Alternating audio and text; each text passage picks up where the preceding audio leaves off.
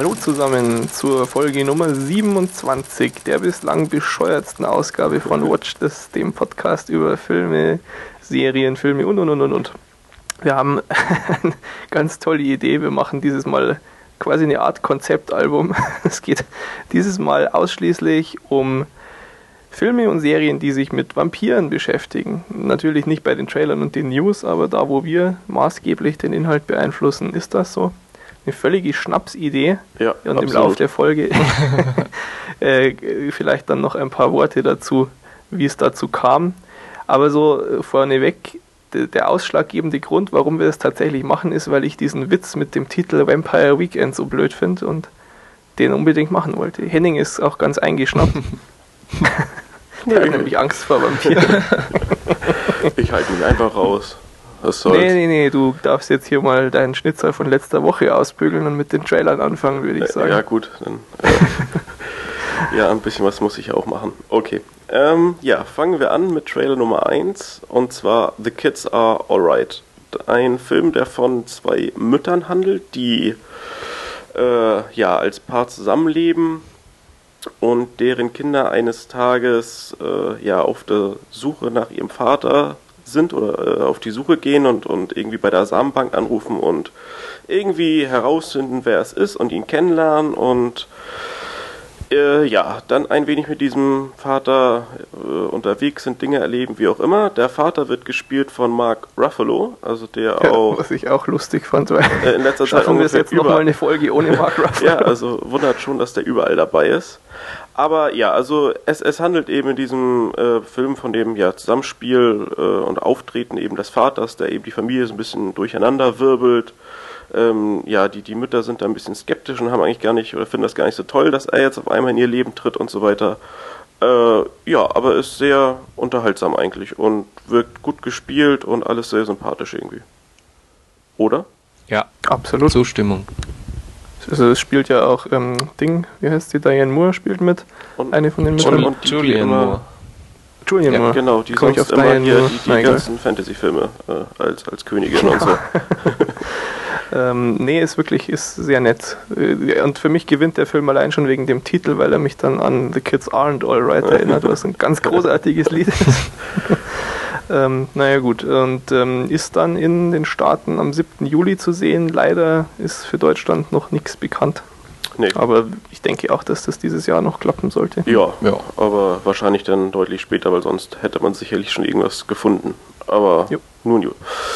Äh, nächster Trailer ist Grown Ups. Ein, äh, eine Komödie, die ich also schon mal ziemlich, ziemlich ganz toll finde. Äh, weil die Darsteller alle äh, ja, höchst sympathisch sind. Und zwar sind das unter anderem Kevin James, Adam Sandler, Chris Rock und äh, ja auch ganz viele andere bekannte Gesichter. Ja, zum Beispiel Hm. dieser abgefuckte Typ, der bei jedem Adam Sandler-Film mitspielt. Der, äh, der ist da auch drin. Ja. wo er seine Mutter vorstellt, äh, was seine Freundin ist und sowas. Also dieses, oder? Ja, ja, genau. du? Ja. Ja, genau. Äh, ja, Grown Ups handelt von insgesamt fünf Freunden, äh, die sich am 4. Juli, also am Tag der, was ist das hier? Unabhängigkeit. Unabhängigkeitserklärung. An Independence Day. Genau. Das ist da, wo Will Smith die Aliens und so. Ja, ja, das, das. äh, ja, jedenfalls am, am 4. Juli ist, äh, ja, treffen die sich wohl immer und die treffen sich diesmal an dem Ort, wo sie früher in ihrer Kindheit, Schulzeit, wie auch immer, äh, als Basketballmannschaft hingefahren sind oder äh, um irgendwelche Basketballerfolge zu feiern oder irgendwie sowas. Also jedenfalls, äh, ja, vor Ewigkeiten waren sie immer da, jetzt eben als Erwachsene wieder zusammengetroffen und ja, entdecken eben, dass sie eigentlich gar nicht so erwachsen sind oder dass, was habe ich irgendwo gelesen, dass irgendwie alt werden nicht erwachsen sein bedeutet und bla. Äh, und naja, eben wie das so üblich ist bei Filmen mit Kevin James und Adam Sandler, ein wenig Gibt's dümmlich. viel auf die und- Nüsse. Ja, genau. Aber äh, für mich also absolut grandios, soweit der Trailer das jetzt zeigt. Ah, gut, weiß nicht, grandios würde ich nicht sagen. Ach doch, Lustig. also ich, ich fand schon sehr lustig. Kann man lassen. Hm. Ja, Ich bin, Nix, wo ich jetzt. ich bin ja. skeptisch irgendwie. Weiß nicht. Also, Mies machen. äh, Adam Sandler ist manchmal gut, aber oft auch Ja, nicht also so toll. kann auch Und sehr schlecht sein.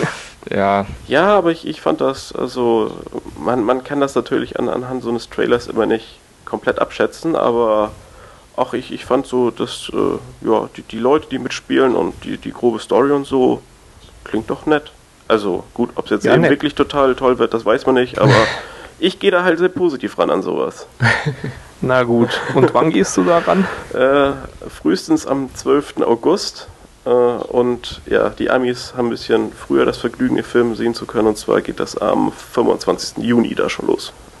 Alles klar. Gut, und der dritte und auch letzte Trailer, äh, den wir eigentlich schon mal hatten. Oder? Ich, ich glaube, das ist, ist ein alter Trailer Ja, eigentlich, der da ja, verwendet ja, das wird. ist im Ja, Prinzip dasselbe schon. Material. Ja, es geht um Iron Man 2 und zwar wurde dieser äh, ja, alte Trailer mit interaktivem Rahmen versehen, wo irgendwelche Infos zu den jeweiligen Szenen und den jeweiligen äh, Charakteren, die da auftauchen, äh, anklickbar sind, wo man lesen kann und so weiter. Ähm, hat aber bei mir irgendwie geruckelt ohne Ende und lief absolut grausam und ich hatte permanent irgendwelche Tonstörungen, also war jetzt nicht so toll. Aber der Trailer selbst und der, der Film, der da dann folgen wird, ist schon sehr begehrenswert, finde ich. Oh ja, Ja, da habe ich jetzt schon die Karten. Aber ähm, ja, genau, nee, es, ich habe mir das auch gar nicht äh, lang angetan, aber ist Nee, also Klick ist, wert, wenn man ist eine seinem nette Rechner Idee. und Flash vertraut. Es ist eine ganz nette Idee so, aber ähm, ja, funktioniert jetzt nicht so wirklich toll. Aber gut, ähm, man, man erfährt immer ein bisschen mehr und man wird immer heißer auf diesen Film. Der dann Genau, kommt ist- am Ah, ja. 6. Mai in Deutschland und einen Tag später in den USA. Yes. Und Und ganz wichtig, auch noch wichtig, äh, um auch gleich in die News dann äh, übergehen zu können. Und zwar gibt es wohl nach den Credits von Iron Man 2 eine Art Vorschau, Preview, irgendwas ähm, zu Thor und Captain America, also diese beiden anderen Marvel-Verfilmungen, die eben dann ja später mit Iron Man verknüpft werden sollen, wenn ich das richtig verstanden habe, ne? genau. Und wo dann so ein. Riesenkonstrukt gebaut wird. Genau, kommen wir eh dann nachher noch dazu. Ähm, ist jetzt keine so Riesenüberraschung, weil nach Iron Man 1 war ja auch nach den Credits eben schon diese kurze Szene mit aber- Samuel L. Jackson. Aber was, Die was, was dasselbe- kam da? Das war, für welchen Film war das? Das ist dasselbe Projekt im Grunde, ja. Also der Samuel L. Jackson spielt da so denjenigen, der mit äh, Tony Stark bzw. Iron Man Kontakt aufnimmt, um ihn eben dann zu dieser Gruppe dazu zu holen. Ach so, Und die Gruppe, die dann aus denen besteht, was du jetzt gesagt hattest. ja. Und ähm, ja, ähm, aber ich meine, im Kino bleibt man sowieso bis die Credits aus sind sitzen, um das hier mal klargestellt zu haben. Kommt immer auf den Film drauf an. ja, gut, okay. Also ich bleibe auch nicht immer sitzen, aber schon sehr oft. ja. Ähm, gut, Ja, Dann- soweit. kommen wir schon zu den News, würde ich sagen. Hm, Ich bin durch. Und äh, was haben wir denn da als erstes? Wir haben große Neuigkeiten von Conan O'Brien, der, ja, wie man sich vielleicht erinnert, nicht so ganz glücklich aus dem Fernsehbusiness ausgeschieden ist vorerst. Momentan durch die Staaten tourt und Säle füllt und wird dann aber jetzt, äh, ich weiß gar nicht genau wann, haben Sie das schon gesagt? Weiß ich jetzt gar nicht mehr. Ähm, ja, auf jeden Fall war ja das äh, auch im Raum gestanden, dass er zu Fox geht. Ist so von vielen vermutet worden. Aber er geht nicht zu Fox, sondern zu TBS, Nie gehört. die ich eigentlich, ja, doch, doch hast du schon mal Ja. gehört. Ich habe dann mich mal zurückerinnert, das sind die, wo, also die haben noch einen Ableger namens TBS HD und da läuft Seinfeld in HD. Ja, die tollen Daher- gekürzten Ja, genau. Die Die Dinger Schweine. da, die kein Mensch braucht. Ja, ähm, aber sonst äh, ist jetzt, ich habe dann auch extra mal geguckt, aber die haben so gar nichts äh, selbst produziert, was man irgendwie groß kennen würde. Äh, interessant daran ist noch, dass es eben ja montags bis donnerstags abends läuft und zwar um 11 Uhr abends. Das heißt, dadurch, dass es auch ja eine Stunde lang gehen wird, gibt es tatsächlich eine zeitliche Überschneidung mit Jay Leno, der ja dann um kurz nach halb zwölf anfängt. Also ist nicht absolut zeitgleich programmiert, aber es wird sich schneiden. Insofern, man darf auf die Quoten gespannt sein. Titel für die Show gibt es auch noch keinen, aber ich werde mir das schon mal angucken. Ich meine, ich kann nur noch mal wiederholen an der Stelle, wer es nicht getan hat, unbedingt die, die, die letzte Woche, die der, ähm, die der O'Brien bei der Tonight Show gemacht hat, anschauen. Das ist so unglaublich lustig. Ich bin ja Kimmel-Fanatiker, aber das frühstückt selbst Kimmel weg, was da der O'Brien gemacht hat in der Woche, wirklich. Ja, war gut. Na gut. Dann kommen wir, wie gesagt, zu diesem Avengers-Projekt, was dann Captain America und Thor und Iron Man und so weiter vereinigt. Und zwar ist es da so unglücklich zugegangen, dass die Nachricht am 1. April veröffentlicht wurde und keiner hat es geglaubt, aber es ist wirklich so. Ähm, und zwar Joss Whedon ähm, wird wohl diesen Avengers-Film machen. Joss Whedon ähm, hatten wir jetzt auch schon einige Male drüber gesprochen, irgendwie im Rahmen von Dollhouse oder ja, anderen lustigen kleinen Projekten, Dr. Horrible und sowas.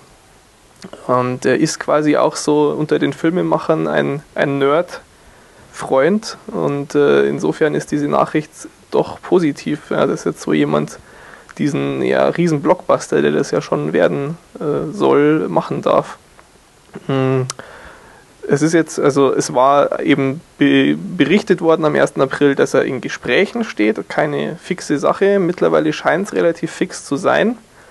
Und es ist jetzt auch äh, dazu noch rausgekommen, dass sie ihm offenbar relativ weitreichende ja, Zugeständnisse machen beim Skript, dass er da quasi wirklich nochmal ran darf und nicht nur diesen Avengers-Film, sondern auch am jetzigen Captain America-Film äh, rumbasteln darf, um da ein stimmiges Gesamtkonstrukt zu schaffen. Und das ist schon ziemlich cool irgendwie. Aber dann ist er ist gar nicht verantwortlich für Captain America.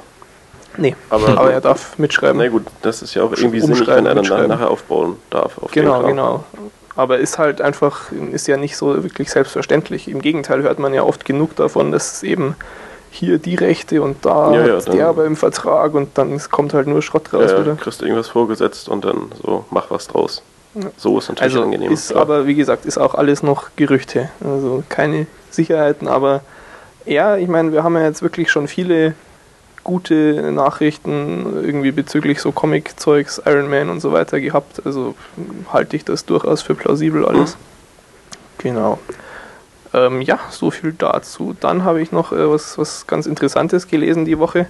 Und zwar auch schon besprochen haben wir ja mal diesen coolen Facebook-Film, der irgendwann mal kommt, von David Fincher und mit Justin Timberlake und und und.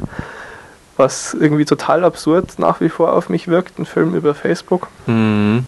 Ähm, und es soll jetzt auch in dieser Nachricht gar nicht so sehr um den Film an sich gehen, sondern eher um den technischen Hintergrund. Und zwar wird das vermutlich der erste ähm, ja, große Kinofilm, der in 4K gedreht wird. Und ähm, ja, wir, wir nörden ja auch ab und zu mal so ein bisschen ab, wenn, keine Ahnung, dann stellt Apple neue Cinema-Displays vor und dann, äh, ja, ach, scheiß Cinema-Display, ich will ein Display mit 4K-Auflösung mhm. und dann irgendwie bei Wikipedia diese Ultra-HD-Schaubilder äh, und sowas raussuchen. Also 4K-Auflösung sind 4096 mal 2160 Pixel und äh, das ist quasi viermal so viel wie der momentane Standard für so Filme, die in 2K geschossen werden. Und ähm, es ist eben so, dass in den äh, Filmkinos, in den Kinos ähm, meistens Projektoren rumstehen, die problemlos 4K projizieren können. Aber die Filme sind selten in 4K gedreht oder wenn, dann sind sie nicht so ähm, rausgebracht. Sie werden dann einfach beim äh, Final ähm, Production und so weiter werden sie auf 2K runtergerechnet.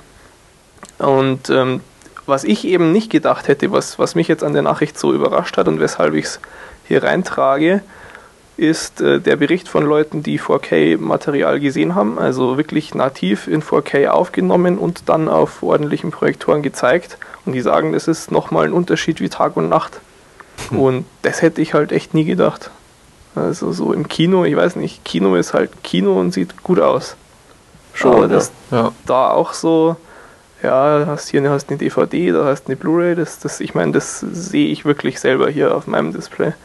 Und hätte ich jetzt nicht unbedingt gedacht, dass es auch im Kino so einen Effekt geben kann. Hm. Hm. Aber bin ich, bin ich mal gespannt, ob das dann, ja, müsste man halt gucken, was, was hier so in Deutschland die Kinos für Ausstattung haben. Ja. Weiß ich auch nicht, wie verbreitet hier diese 4K-Projektoren sind und so weiter. Aber alles ganz spannend irgendwie und äh, größer, besser, schöner und so. ist ja die Devise.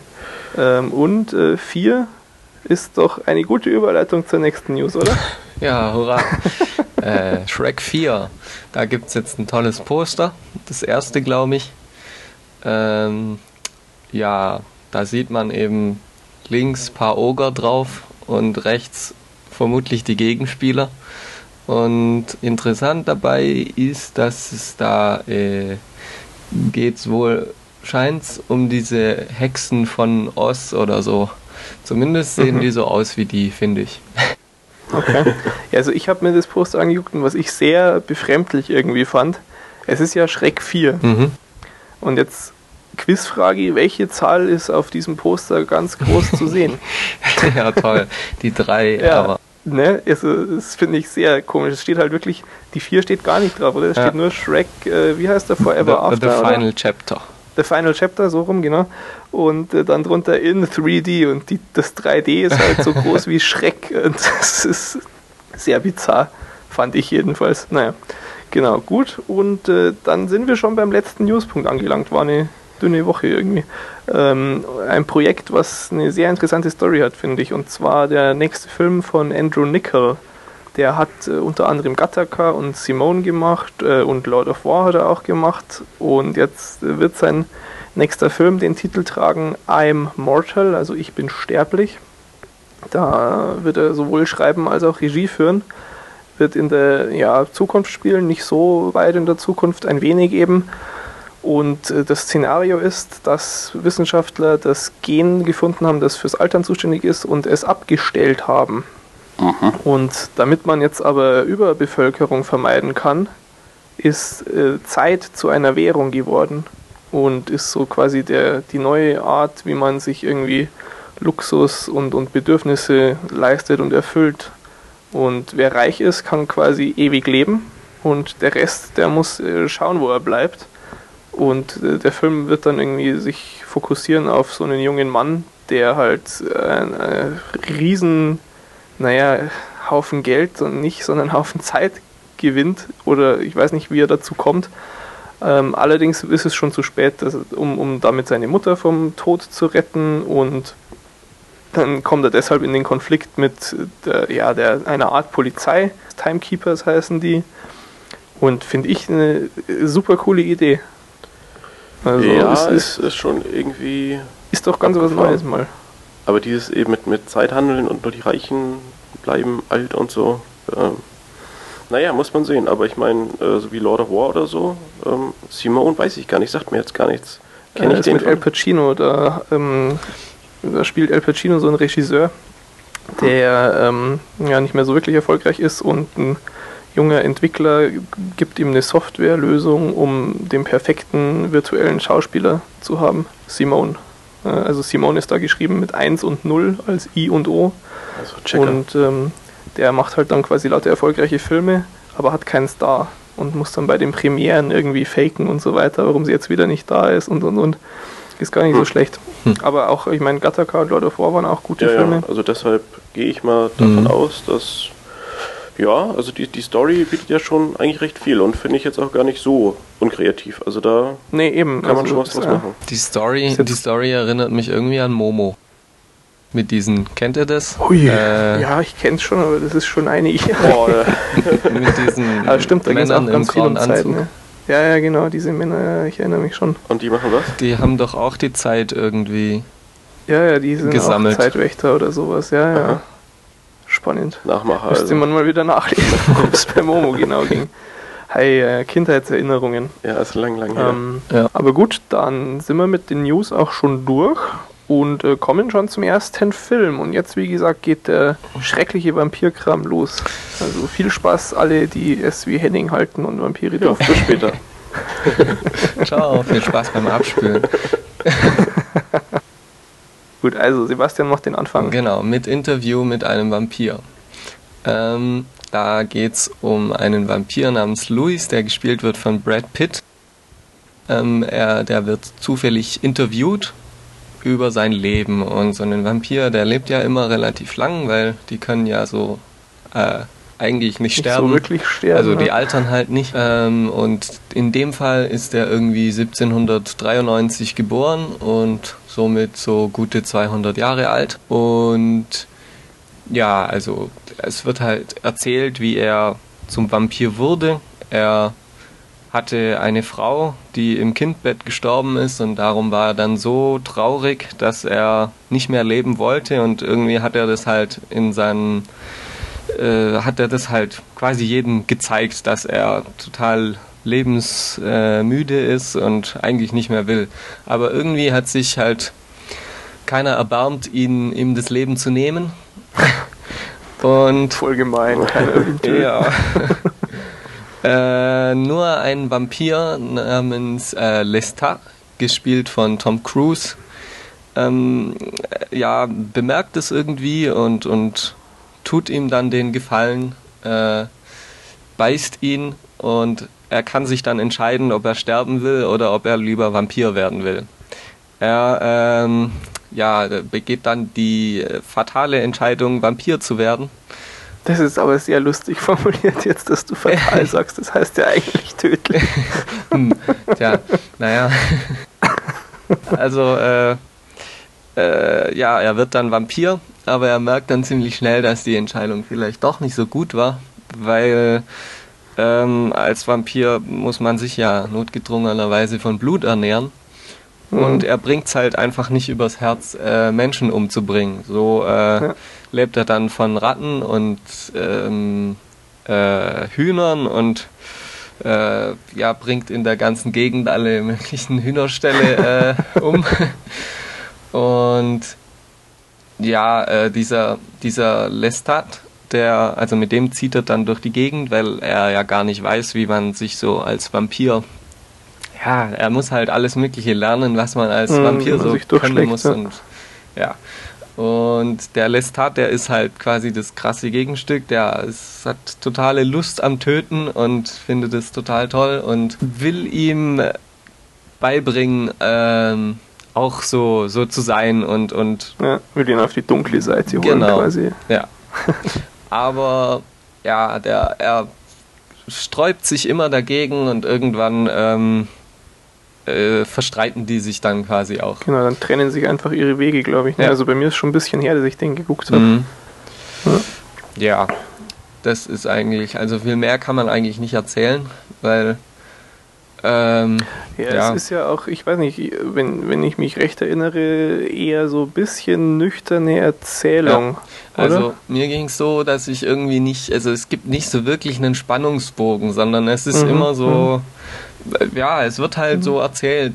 So. Dadurch eben, dass das in diesem Interview ja quasi eingebaut ja. ist, ne? dann ist das passiert und dann ist, ist zwischendrin immer wieder mal ein Sprung zum Interview oder ist das nur Anfangs und am Ende? Das nee, äh, zwischendrin springt es manchmal zum Interview, aber das ist schon dreimal ne? während dem Film, also nicht ah, sonderlich okay. oft.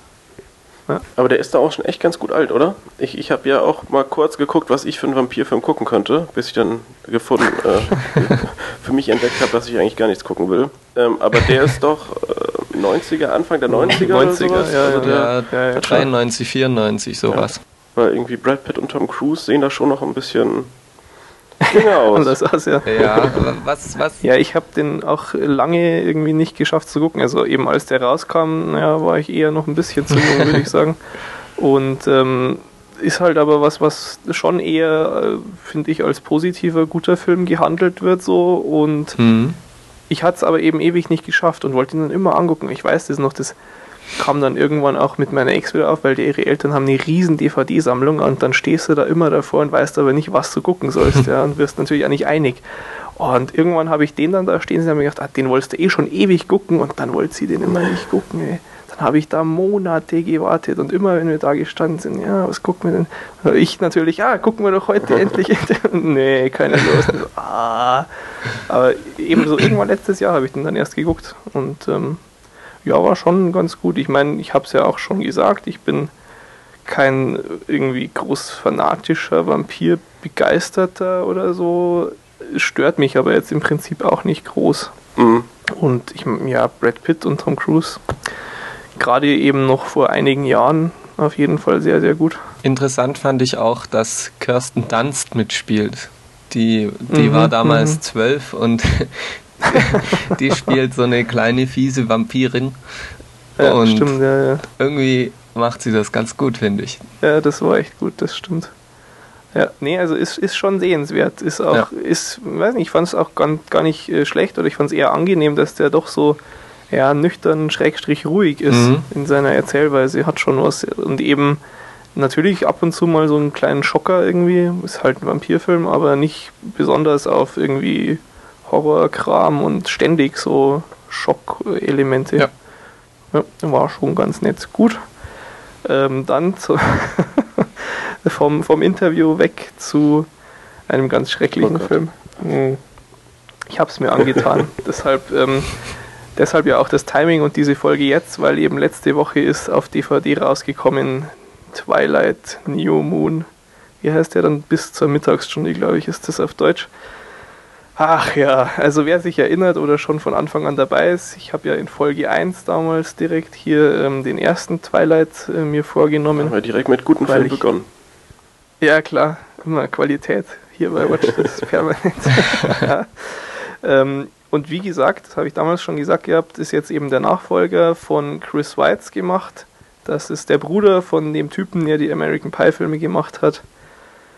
Und ja, also New Moon, das ist schon ziemlich übler Schund, muss ich schon sagen. Also, ähm, die Fliegen fressen weiterhin Scheiße, so ist es nicht. Der Film brach, ich glaube, am 20. November 2009 mit Einnahmen von über 70 Millionen Dollar den Rekord der höchsten Tageseinnahmen der amerikanischen Kinogeschichte, hat von dieser Stelle verdrängt The Dark Knight was ich ihm niemals verzeihen werde. Das ist wirklich, das ist Gotteslästerung.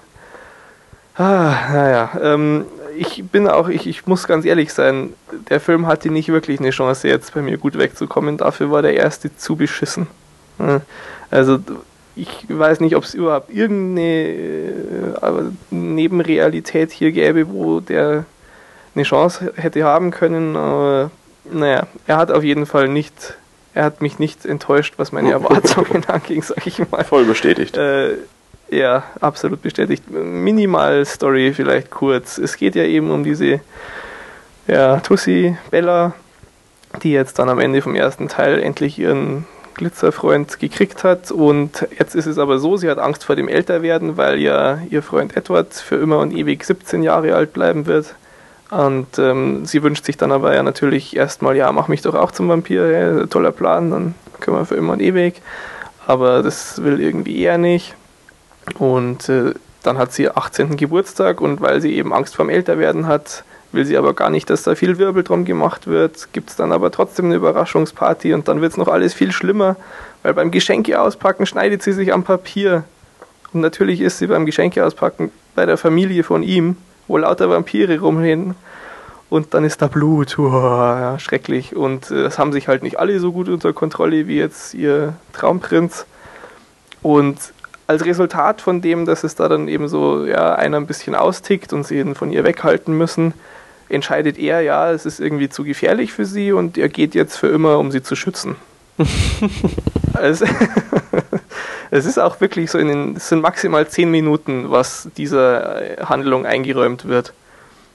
Ähm, naja, und als in Folge dessen wird sie noch zu einer viel schlimmer nervigen Depri-Plage. Also man muss sich ja nochmal in den Kopf rufen, dass es schon im ersten Teil so war, dass nichts, aber auch wirklich gar nichts einem irgendwie hat nachvollziehbar werden lassen, warum die Tante auf diese bleiche Diskokugel steht. Das ist einfach Ah, ja, das, äh, wie gesagt, da war diese eine Szene, als sie im, im äh, Klassenraum zusammensitzen. Das ist auch was in, in, als Meme mittlerweile ja durchs Internet geht, dieses eine Bild, wo dann immer Text drüber gelegt wird. Ähm, sie schaut ihn an, er schaut komisch rüber und dann ist da auf einmal äh, Spannung zwischen ihnen, angeblich. Es klappt einfach nicht. Naja, ähm, gut, jedenfalls ähm, wird sie also noch depressiver und, und mehr Emo als sowieso schon, weil jetzt ihr Traumprinz weg ist. Findet nach einer Weile aber dann wieder Kontakt zu diesem anderen Typen. Also wer nicht unter einem Stein gelebt hat, der sollte ja irgendwie mitbekommen haben, dass es da diese zwei Typen gibt. Und die Fangemeinde, die spaltet sich ja auch in zwei Grüppchen. Das ist zum einen Team Edward, das ist der Vampir, und Team Jacob, das ist dieser ja, Werwolf-Boy, Meanwhile auf einer Insel, die schwer zu finden ist, Team Flock gegen Team Hurley, aber das ist eine ganz andere Geschichte. ähm, passenderweise ist es jedenfalls so, dass jetzt, wo sie irgendwie eine Schulter braucht, um sich auszuheulen, dieser Jacob natürlich noch da ist und der kann auch ganz toll Motorräder reparieren. Jetzt muss man noch wissen, sie ist auf einem totalen Adrenalintrip, weil in Extremsituationen hat sie Visionen von Edward. Das heißt, sie äh, holt sich zwei kaputte alte Motorräder, geht zu Jacob und sagt, du, äh, lass uns doch Motorrad fahren und reparier die doch mal für mich. Nutzt also erstmal den anderen da aus, auch ganz toll. Äh, macht er dann auch und äh, dann fahren sie auch. Sie kommt dann auch so ungefähr 50 Meter, bis sie schmeißt und sie gegen einen Stein fällt. Ganz dramatisch alles. Ähm, ja, noch viel schlimmer wird es dann allerdings, als sie das immer weiter treibt, dieses Spiel mit den Extremsituationen und irgendwann von einer Klippe runterspringt. Und äh, nun muss man wissen, die, die Schwester von Edward kann die Zukunft voraussehen. Das heißt, sie sieht dann die Zukunft, dass äh, Bella gestorben ist, weil sie sich da runtergestürzt hat. Ähm, weil sie das sieht, äh, kommt sie dann auch gleich zurück, ja, weil die ist ja, also Edward ist mit der ganzen Familie abgehauen da am Anfang, kommt dann zurück. Äh, was sie aber nicht gesehen hat, ist, dass Jacob sie heldenhaft gerettet hat. ähm, und sie hat es aber äh, dadurch, dass sie es quasi ja falsch gesehen hat, auch Edward äh, schon mitgeteilt oder der kriegt es eben irgendwie auch mit und ist dann natürlich wiederum so deprimiert, dass er sich auch umbringen will.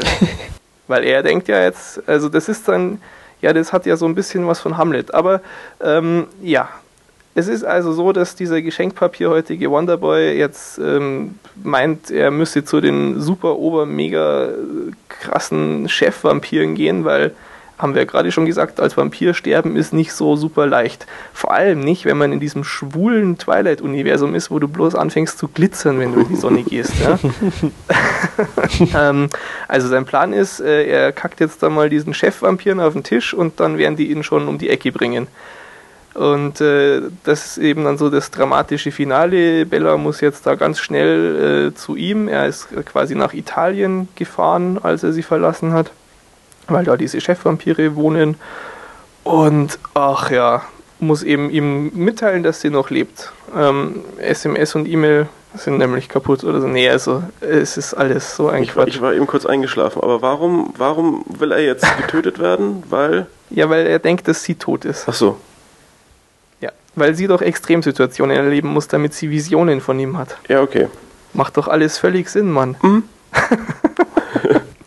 Also, okay, äh, mehr zur Story, es war eh schon viel zu viel. Aber ähm, mal so kurz die Stichpunkte, was ich am schlimmsten fand. Was wirklich unfassbar miserabel ist, ist, wie plakativ das Storytelling ist. Also so diesen Punkt, dass die Angst vom Älterwerden hat zum Beispiel. Das könnte man eigentlich nur dann noch plumper umsetzen, wenn sie sie ein Schild tragen lassen würden, wo drauf steht, ich habe Angst vor dem Älterwerden.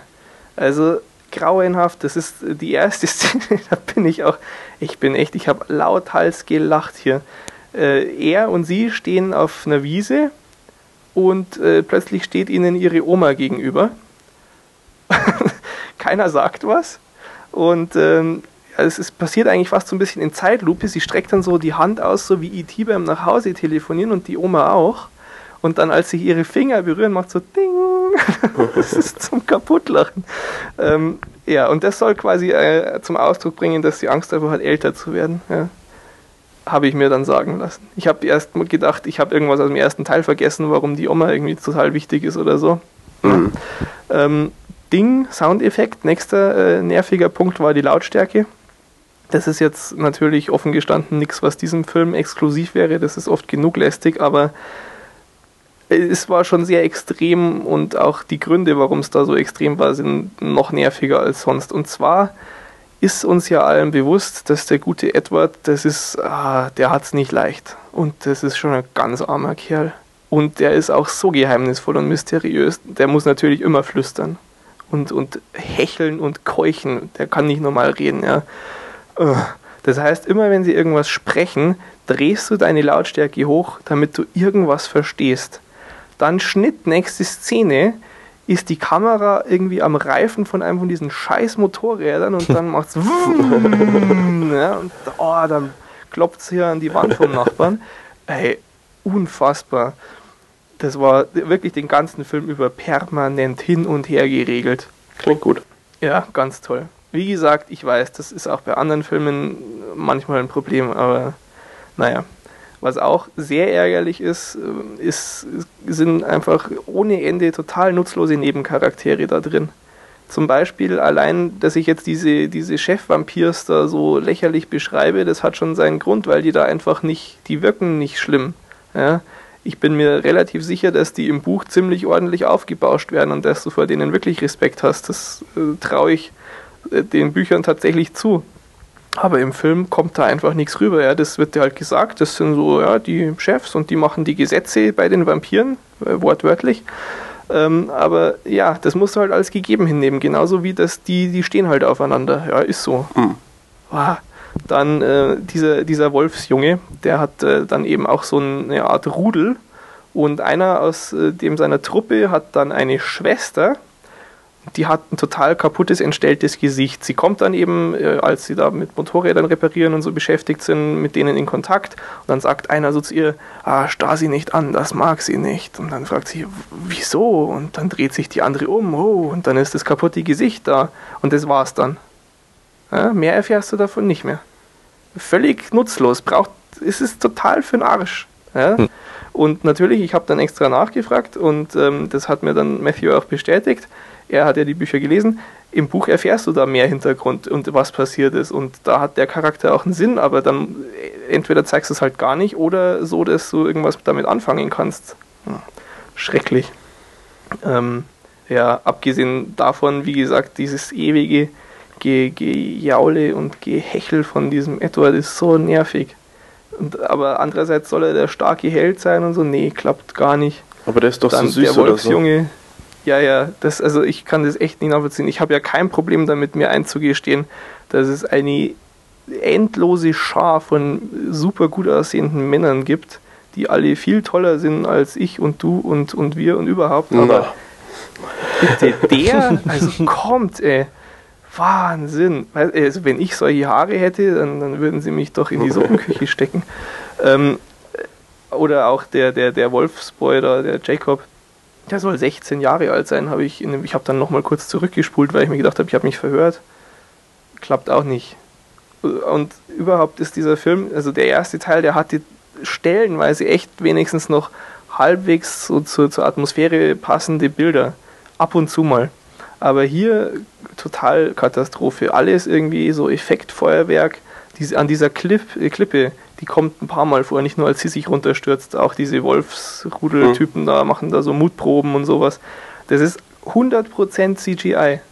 Ich meine, es gibt doch wohl noch irgendwie Klippen, die man äh, einfach normal drehen kann.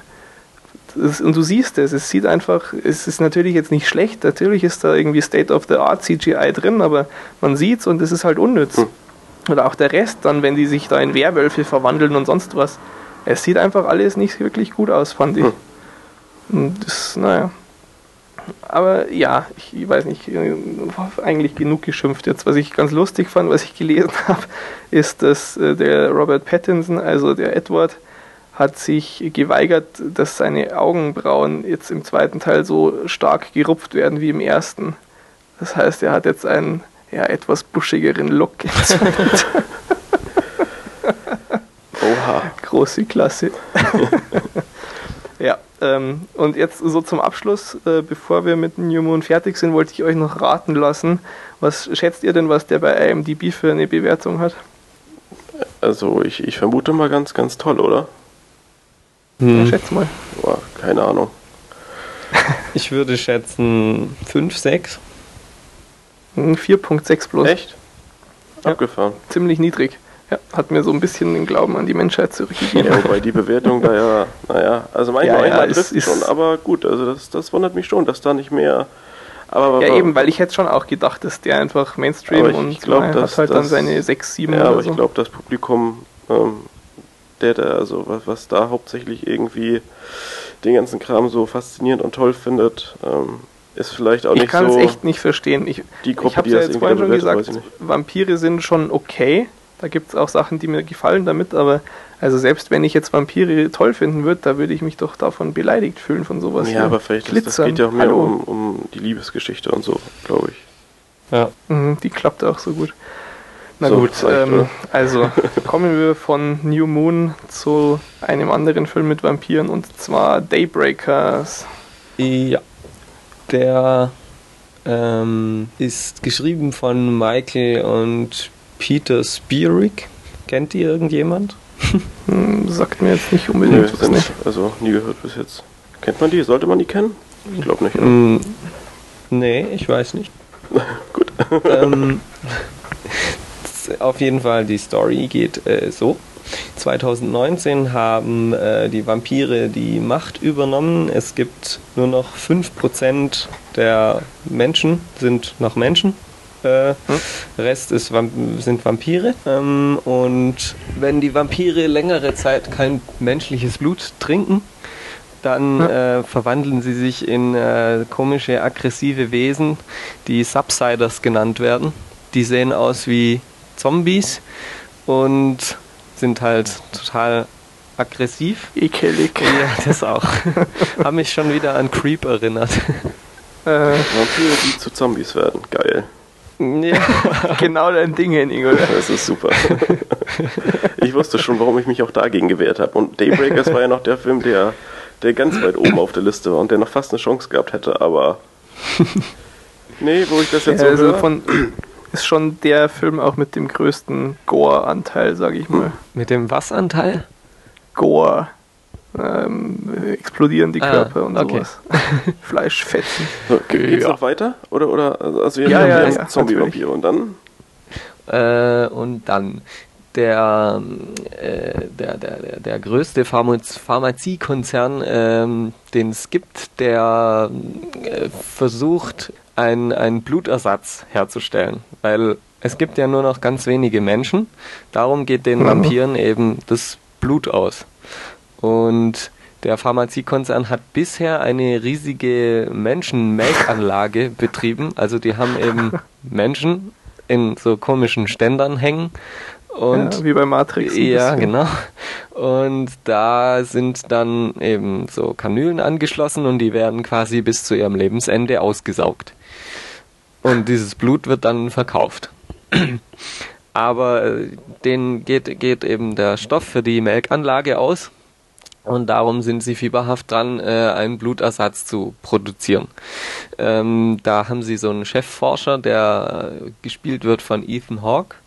Und der ist eben für diese Blutersatzforschung zuständig, allerdings bisher ziemlich erfolglos, weil immer wenn sie das jemanden, so einen Vampir, äh, so zum Test spritzen, dann platzt der. Ja, genau, das ist sehr schön anzuschauen. So. Ähm, ja, und dieser, dieser Ethan Hawke, der will, also der ist eigentlich so schon auf der Seite der Menschen, also der ihm geht's halt in seiner Forschung darum, äh, die Menschheit zu schützen. Ja. Und dem, dem Konzernchef, dem geht's eigentlich mehr darum, seinen, seinen Gewinn weiter äh, Ja, irgendwie Profit, am Laufen Profit, zu haben. Profit. Ja. Genau. Und ja, der, der, der Ethan Hawke, der trifft dann irgendwie durch Zufall auf einen ehemaligen Vampir. Und Mhm. dadurch, dass der ehemalig ist, äh, wird er hellhörig, weil äh, irgendwie war es ja bisher nicht bekannt, dass es möglich ist, von einem äh, Vampir wieder zu einem Mensch zu werden. Und ähm, dieser, dieser ehemalige Vampir, der kämpft halt mit paar anderen Menschen. Ähm, ja, pf, Ja, so eine Art Guerilla-Untergrund, Ja, genau. Widerstand. Ne? irgendwie so. Ja. Und mit dem verbündet er sich dann quasi gegen seinen Ja. ehemaligen Das Chef. ist halt so der Clou im Grunde, dass der ein ehemaliger Vampir ist und er hofft dann irgendwie, das in seine Forschung einbauen zu können, indem er ihn ein bisschen untersucht Aber, und, aber und wird, rausfindet, was da denn die Menschen, die, die noch Menschen sind, nicht angegriffen direkt immer sofort? Ja, die verstecken sich natürlich Ja. im Untergrund. So. Die bleiben einfach im so, Untergrund. okay. Genau. Ähm, ja, was ich ganz lustig fand, ähm, ist, ist dann irgendwie, es gibt halt dann so, naja, eine Art äh, Kaffeestand und äh, gibt es dann alles so gesetzliche Vorschriften, wie viel Prozent Echtblut die in den Kaffee tun dürfen und sowas, damit das ist alles reguliert und ist halt quasi einfach eine moderne Gesellschaft, aber die besteht aus Vampiren. Es ist schon ein interessantes Szenario, finde ich. Ja. Ja, also die Idee selbst finde ich auch jetzt gar nicht so blöd. Also das ist, ähm, ja, auch wenn es jetzt um Vampire ja, geht und so, also das, das, das, das passt schon, aber der Rest, naja, klingt jetzt für mich nicht so, aber insgesamt fandet ihr den Film wie? Ja, durchschnittlich. Mm, also ich fand den eigentlich ja, guter Durchschnitt, ja. aber ja, irgendwie fand ich ihn insgesamt schon stimmig so. Hm. Ja, doch, also für sich klappt der schon ganz gut. Ich fand es halt ein bisschen schade, dass er so ab der Hälfte irgendwann, ja. äh, was du ja auch gesagt hast, einfach abgleitet in so ja, klischeehaftes äh, Menschen gegen Vampire, Splatter-Zeug. Ja. Hm, Brauche ich halt nicht so. Ist jetzt nicht so extrem für einen Mainstream-Film relativ viel, sage ich mal. Ähm, Leute, die sich regelmäßig Splatter-Zeug anschauen, würden wahrscheinlich müde lächeln.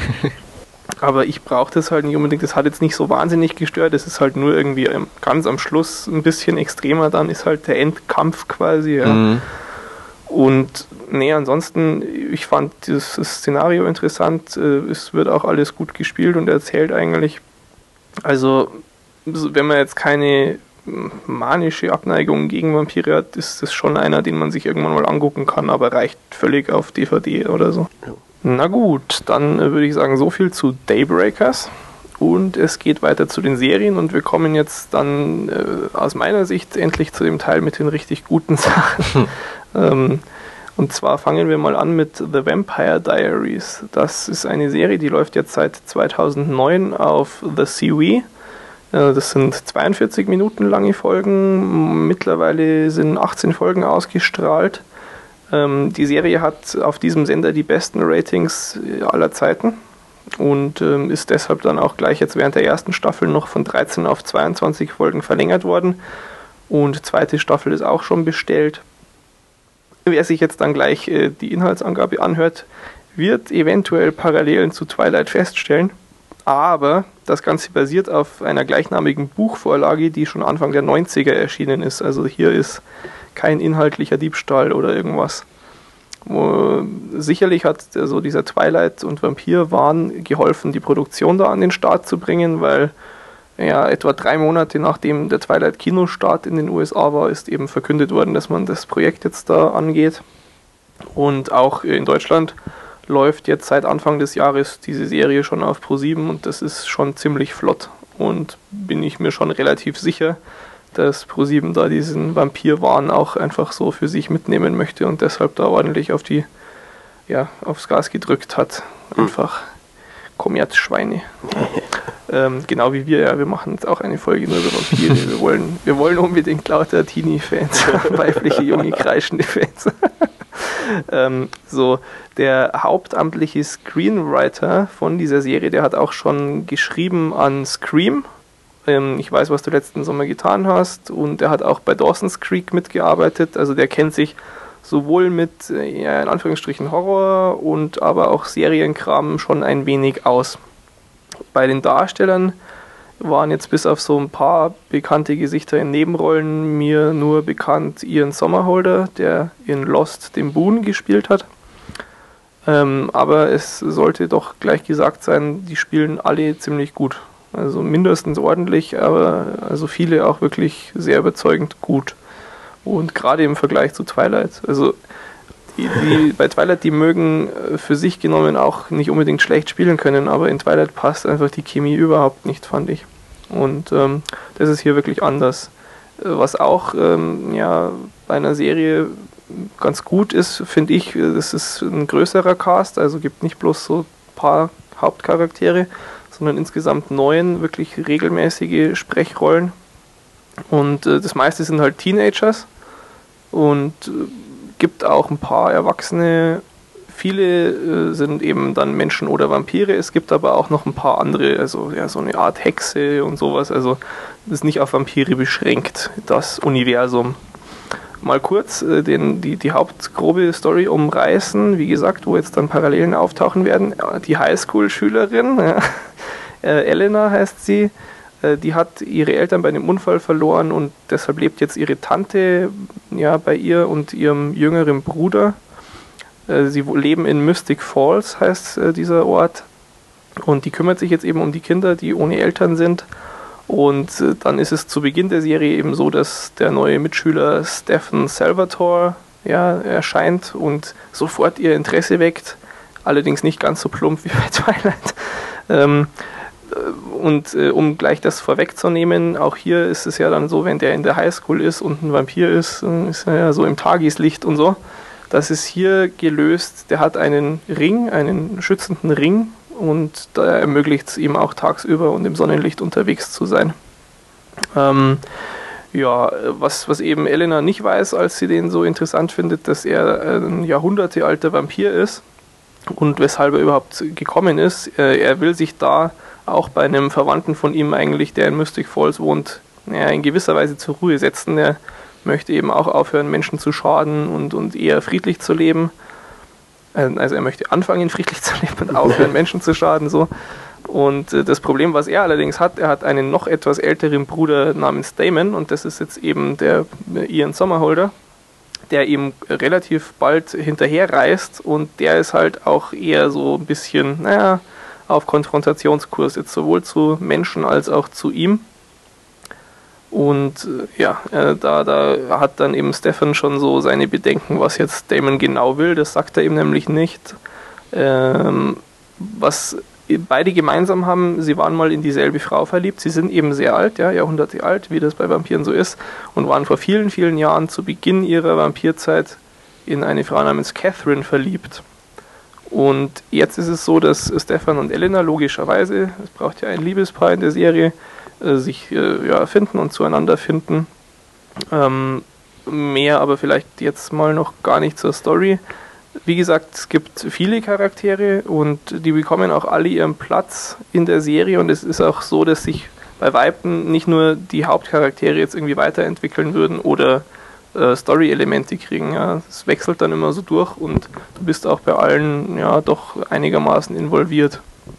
Und was dann ja so im Laufe der ersten Folgen eben rauskommt und äh, so ein bisschen das, das Haupträtsel wohl aus der ersten Staffel oder zumindest der ersten Hälfte der Staffel ist, die Elena, die guckt dieser Catherine ziemlich ähnlich, ziemlich extrem ähnlich.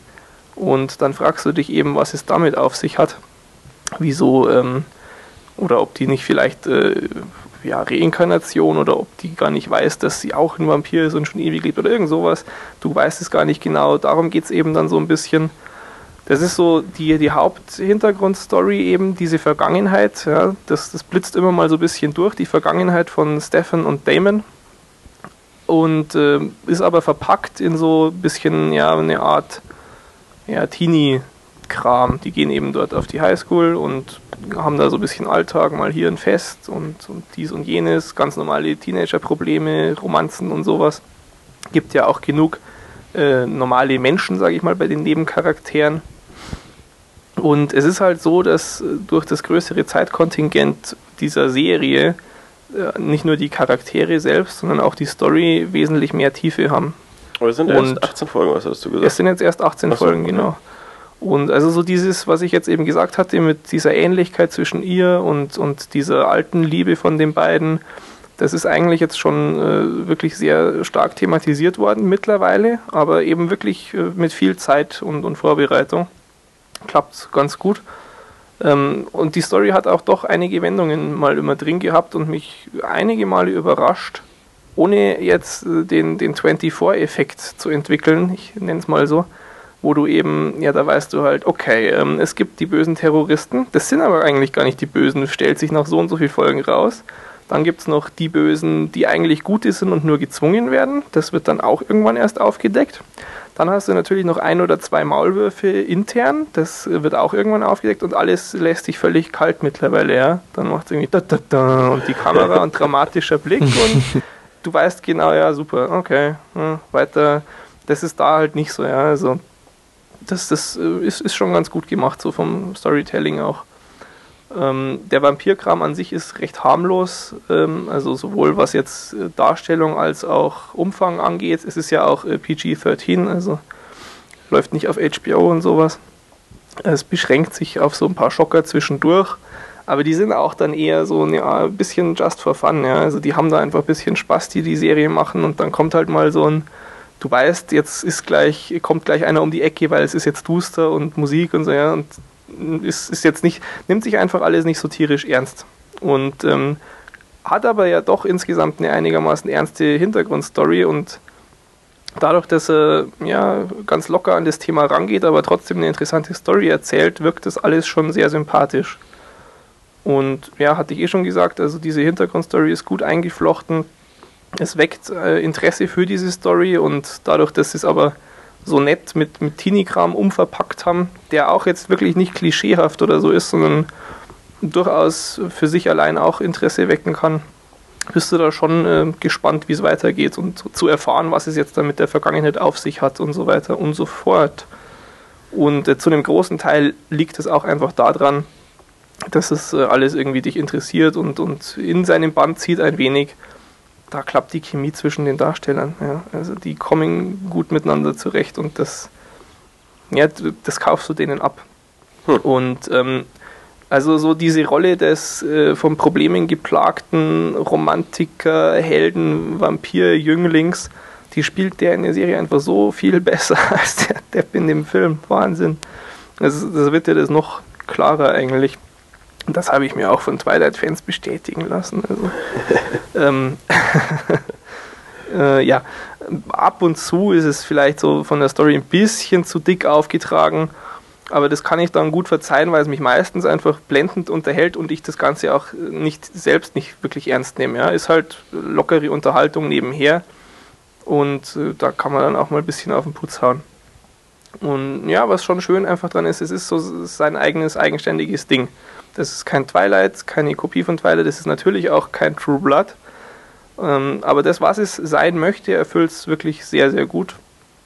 Ähm, ja, aber mehr dazu gar nicht. Das ist einfach so ganz nett nebenher. Wie gesagt, jetzt erste Staffel. Äh, wer, wer Vampire toll findet, auf jeden Fall einen Blick wert, aber auch sonst ist eine gute Serie. Wenn man sich nicht an Vampiren stört, auch mal einen Blick wert. Aber ich hatte es schon gesagt, äh, genug von Vampire Diaries und wir kommen zum ja, letzten und meiner Meinung nach auch wirklich mit Abstand besten Punkt auf der Tagesordnung. Es folgt True Blood. und wir kommen wohl doch nicht mehr dazu. Ich höre gerade aus dem Studio, wir haben keine Zeit mehr. Okay, dann, dann lass uns doch machen, ähm, wir verschieben True Blood, das ist sowieso das Beste und das ist, der ist ja gar nicht so blöd eigentlich. Dann, dann ist Henning nächste Folge nämlich, wenn ich True Blood vorstelle, nicht in seiner äh, Vampire sind so doof Abwehrhaltung und kann sich vielleicht von mir für die Serie begeistern lassen und dann äh, auch von den Vampiren beißen lassen. Dann machen wir das so, denn äh, der Henning muss nämlich dringend weg, aber wir brauchen ihn noch denn, denn ich, denn, äh, wir denn, überspringen dann genau. auch das Feedback heute mal und machen das nächste Woche alles und äh, kommen noch schnell zum Eigenfeedback. Genau, denn Oder? ich habe Moon geguckt. Den, den Film, ja. den du ja so unglaublich gelobt hast das letzte Mal. Yes. Und ähm, ja, ich habe ihn mir dann auch ein paar Tage später angeschaut und ich bin eigentlich auch sehr angetan von dem Film. Aber ich habe auch äh, noch Kritik. Also ja, generell ist es eben so, dass der Film ja wirklich sehr ruhig ist, äh, viel von, von Stille lebt ähm, und, und so natürlich eine, eine ganz eigene, ja, sehr gelungene Atmosphäre irgendwie schafft. Aber hm. durch diese viele Ruhe und, und eben viele lange Szenen und so entsteht eben auch so ein bisschen so, naja, öde Langeweile. Also das klingt so sehr negativ, aber es ist eben kein Film, ja, den wirklich, man sich... was erdreistest du nicht. Nein, aber es ist eben wirklich ein Film, den man also sich nicht angucken sollte, wenn man auch nur leicht müde sein sollte, glaube ich. Also ich, ich äh, bin dann immer sehr stark davon bedroht, dass ich da sofort einschlafe. Also wenn es irgendwie eine Szene ist, wo, wo eigentlich nichts passiert und wo man dann nur äh, ja, ein bisschen interessante Bilder beobachten kann, Beneidenswert, beneidenswert.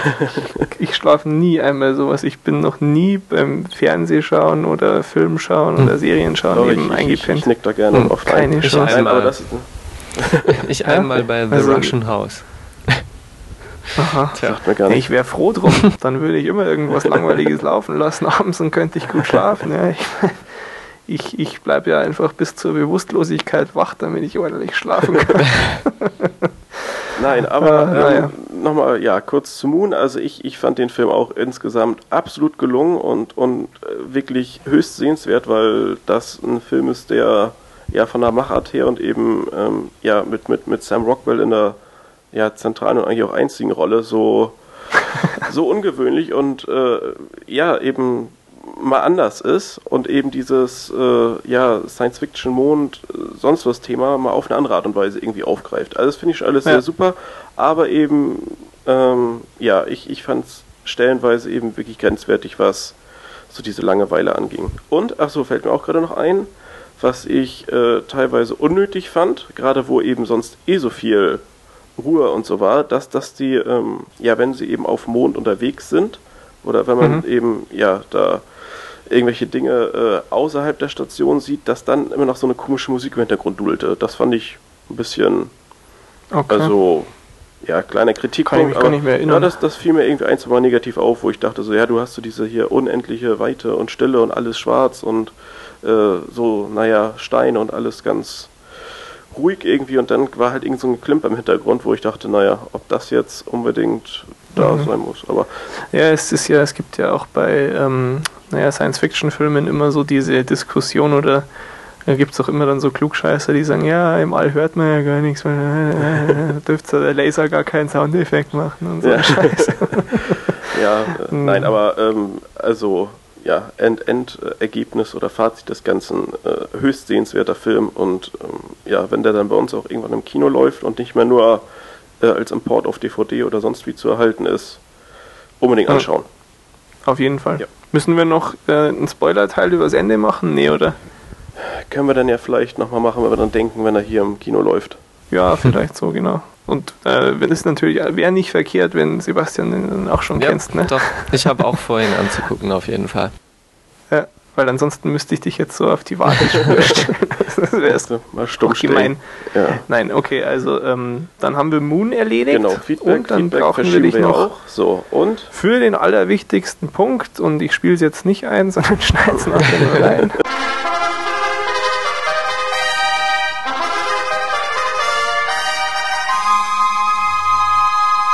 Und los geht's. Ja, du, du hattest mich ja aufgefordert, dass ich mir was aussuche, was du schlecht bewertet hast. Und dann bin ich das mal Ja, durchgegangen. das war so mein, mein Versuch, dir irgendwie zu helfen, was Ja, weil, zu weil finden. ich habe äh, so mal geschaut, was, was hier so an Filmen rumfliegt und das ist ja doch gar nicht so einfach, irgendwas zu finden, was einen, einen, einen wirklich so begeistert hat irgendwie, dass man es erwähnen will und eben auch kein Film, der jetzt gerade, naja, gerade erst im Kino lief so halbwegs. Also es soll ja schon irgendwie was. Ja, sonst besprechen wir ihn ja eigentlich Genau. normal. Das wäre dann sinnvoller. Und ich habe mich entschieden für Hard Candy. Ich, ich hoffe, du kannst dich noch daran erinnern. Ah, ich dachte, du hast den anderen. Nein. Ja, umso besser. Und zwar, Schön. wer Hard Candy nicht kennt, das ist ein Psychodrama, Schlechter ein Film. Psychothriller aus 2005 und ähm, ja, handelt von der 14-jährigen Haley und dem 32-jährigen Fotografen Jack Culver oder Culver oder so. Ähm, es geht im Kern darum, dass Haley ihn ja so ein bisschen verführt und ihm im Laufe des Films eben vorwirft, er wäre pädophil. Äh, sie nimmt ihn dann sozusagen gefangen und äh, treibt ihn ein bisschen in Wahnsinn. So mal ganz, ganz, ganz verkürzt zusammengefasst. Und ich fand den Film äh, ja deshalb äh, so toll oder will ihn deshalb erwähnen, weil ich ihn einfach ja von der Machart und von der, von der ganzen Art und Weise, wie sie das eben aufbereitet haben, dass das spielt eigentlich alles in, in einem Haus, äh, fand ich schon sehr faszinierend. Und ja, der Film ist halt ein bisschen provokant und schon ein bisschen, ja, weiß ich, härter oder so, war keine Ahnung, wie man das bezeichnen soll. Also es ist schon ein bisschen ungewöhnlich, aber mir hat er sehr gut gefallen. Nee, so ein Schrott. Nein, also was erwähnt gehört, äh, Ellen Page spielt diese junge, äh, gewalttätige Dame. Die finde ich ziemlich toll eigentlich. Und äh, ah, da müsste ich auch eigentlich, ja, sehr gut, weiß ich wahrscheinlich schon, was ich nächste Woche mal vorstelle.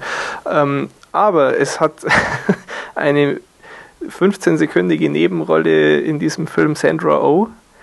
Ich, es erinnert sich hoffentlich sowieso niemand an diesen unwichtigen Namen, aber das ist diese vollkommen überbewertete, ganz schrecklich schlechte Schauspielerin aus Grey's Anatomy, die ein eh eingefrorenes Gesicht hat und dann Preise für ihr Schauspielen kriegt. Furchtbar. also es, Ist es diese Asiatin? ja, zum Äh. Davonlaufen. Und naja, also das ist natürlich ein Witz, ja mein Gott, die kommt halt davor, aber ich fand den Film an sich, ne, das war einfach so reißerisch und ja, und das ist so. Nee, überhaupt nicht. Also uh, ich, ich habe ähm, gelesen, da wird irgendwie innerhalb von, von ich glaube, 18 Tagen oder sowas gedreht. Das wundert mich nicht. Und ähm, ich, und ich finde eben, dass, äh, ja, so von, von der ganzen Aufmachung eben her, also es ist ja irgendwie kein Film, den man so, also ich habe was völlig anderes erwartet und ich, ich äh, ja, wurde da doch häufig irgendwie überrascht im Laufe des Films. Also mir hat das echt gut gefallen. Aber Ja, also ich ähm, äh, hatte scheint, scheint auch bei dem Film absolut typisch zu sein, dass, dass sich äh, da die, die Meinungen sehr, Ja, ja, sehr, klar. sehr unterscheiden. Und dass es auch entweder findet man es eben gelungen und, und man ja, wurde davon irgendwie fasziniert oder man ist eben ja auf der genau anderen Seite und sagt, also so ein blöder Film, äh, lange nicht sowas irgendwie Dummes gesehen. ja, das ist ja immer so bei so pseudo-intellektuellem Scheiß. Ah, das, das, da, ja, also ich Entschuldige, finde, nein, ich- ich- ich nur, Scheiß hat das ja wenig Nein, nein, nein, aber ich ärgere ich, kann auch durchaus nachvollziehen, dass einem nicht gefällt, aber ich finde es eben sehr sehenswert und äh, daher Ich denke, Woche- dass das auch einer der Filme ist, wo tatsächlich die Tagesform mit reinspielt. Ja, ich könnte ja. mir echt vorstellen, dass wenn ich den unter anderen Umständen oder so gesehen hätte, ich ihn gut gefunden hätte. So weit bin ich auch bereit, auf dich zuzugehen. Aber Dankeschön. ähm, ich höre mir dann nachher lieber nochmal Madonna Hard Candy an. Das ist immer noch besser. So, ähm, ja, um das jetzt hier nicht weiter entgleisen zu lassen, ähm, du musst ja auch weg, Henning, äh, Ja, schnell. würde ich sagen, Ja, tschüss. Achso.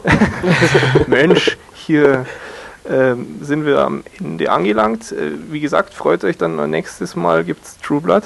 Großartige Serie mit viel Sex, läuft auf HBO, so viel sei schon mal gesagt. Also nächste Woche bei Watch This viel Sex. Äh, apropos Henning, was hast du eigentlich? Nee, egal.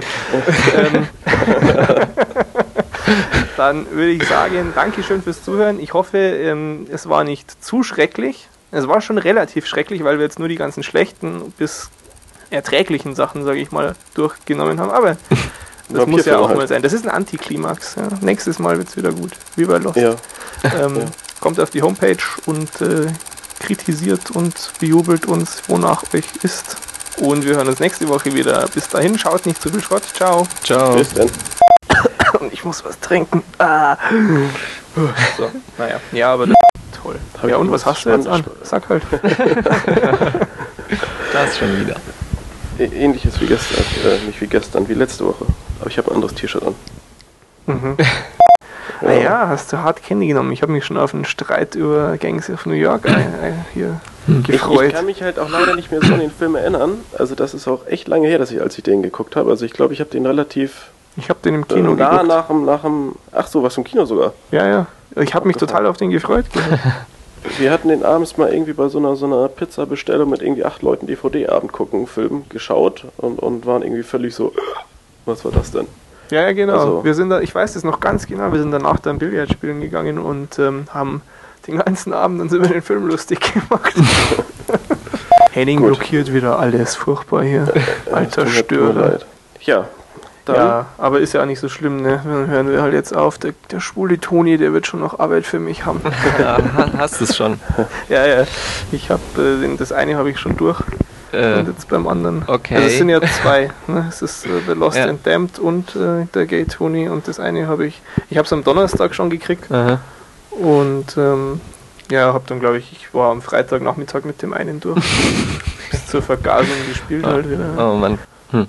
Äh, Ja, lohnt sich's denn? Weil irgendwie bin ich ein bisschen skeptisch. Ich weiß aber auch nicht warum. Ja, prinzipiell ist schon ganz geil. Also es ist halt äh, das Problem von dem einen Teil ist, dass es mit Bikes ist und äh, das ist, ah, nee, also Weil man dauernd Ich- runterfliegt oder. nee, sie haben da die Steuerung sowieso auch verbessert und Ach so, so. aber ich finde das Szenario, das reizt mich einfach nicht so und vor allem, also das sind auch echt so von den Charakteren, das sind echte, also das, nee, das geht nicht mal mehr als Anti-Helden eigentlich durch, das sind halt echt Arschlöcher und da ja, ich meine, das ist jetzt nicht so wichtig oder so, aber trotzdem, so hat mir schon so ein bisschen der Moment gefehlt, wo ich Bindung zum Hauptcharakter aufbaue. Hm, okay. Und ähm, ansonsten ist aber halt du da hast, du hast einen, einen anderen Hauptcharakter, Mhm. aber die, die Umgebung ist die gleiche, oder Genau. was? Ja. Dieselbe Stadt. Ähm, es gibt ein paar Gebäude mehr zu betreten oder so, weil die halt in der Story dann wichtig sind. Aber Mhm. sonst ist genau die gleiche Stadt. Ja. Ähm, Ja, so vielleicht spiele ich ja den, den vom Teil auch irgendwann. Konzept her finde ich das eine super geile Idee. Also die, die, ich verstehe gar nicht, dass die nicht 20 so Dinger schon gemacht haben. Das ist absolut genial. Das macht so viel Spaß. Du kennst die Stadt schon, du kennst dich aus. Und also das ist großartig. Habe ich eh schon mal ge- irgendwie gesagt, glaube ich, im Chat. Das ist wie eine geile Serie gucken. Ja? Du kennst alles schon irgendwie und, und dann wird dir eine coole Story halt erzählt. Ja? Das ist total geil. Wann kommt jetzt das andere raus? Äh, 21.05. Äh, Das ist ja auch bald. welches andere?